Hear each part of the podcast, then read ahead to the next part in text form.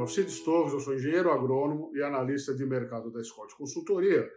E o nosso papo de hoje é sobre o milho, né? Como é que anda a situação nos Estados Unidos e como é que anda a situação no Brasil.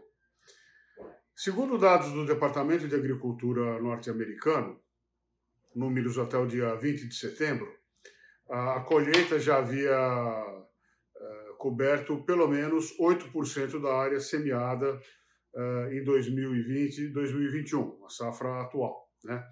A expectativa é de que essa colheita siga em bom ritmo uh, durante as próximas semanas, pois o tempo seco está colaborando. Tá? Então a gente não deve levar susto aí com relação à colheita do milho norte-americano.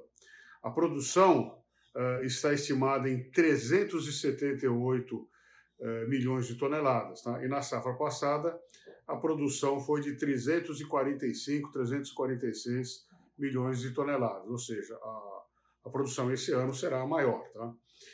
Esse aumento na produção, né, é, ele somado à situação é difícil também lá nos Estados Unidos do consumo de etanol, né, tende a pressionar as cotações uh, no curto prazo. Tá? Então, essa, essa alavancada de preços que a gente assistiu aí ao longo do, dos últimos meses, ela deve uh, mudar de rumo, né? mas vamos esperar para ver o que acontece. Tá? E para vocês terem uma ideia, 38% eh, do milho norte-americano é destinado à produção de etanol, tá? uma porcentagem muito maior do que a gente é, do que a gente dedica aqui no Brasil, tá?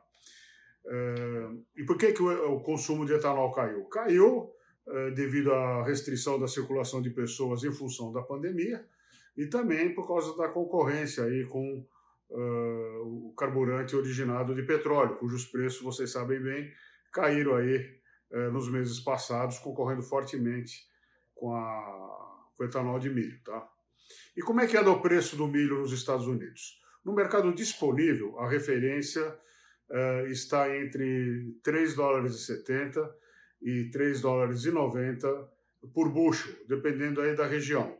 O equivalente a 145,37 e 153,54 dólares uh, por tonelada aí, uh, respectivamente, tá?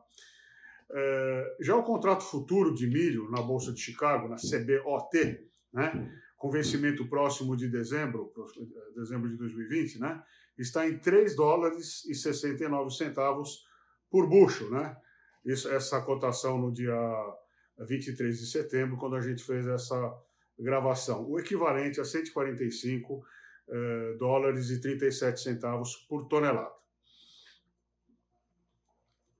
Uh, no entanto, né, eh, com a colheita, os preços futuros cederam um pouco e, apesar da recuperação em relação ao primeiro semestre, estão em patamares menores eh, eh, frente à temporada passada, cuja cotação eh, foi de 4 dólares e 5 centavos, 4 dólares 10 centavos por bucho. Tá? Então, o preço do milho já está dando uma, uma amenizada. Né?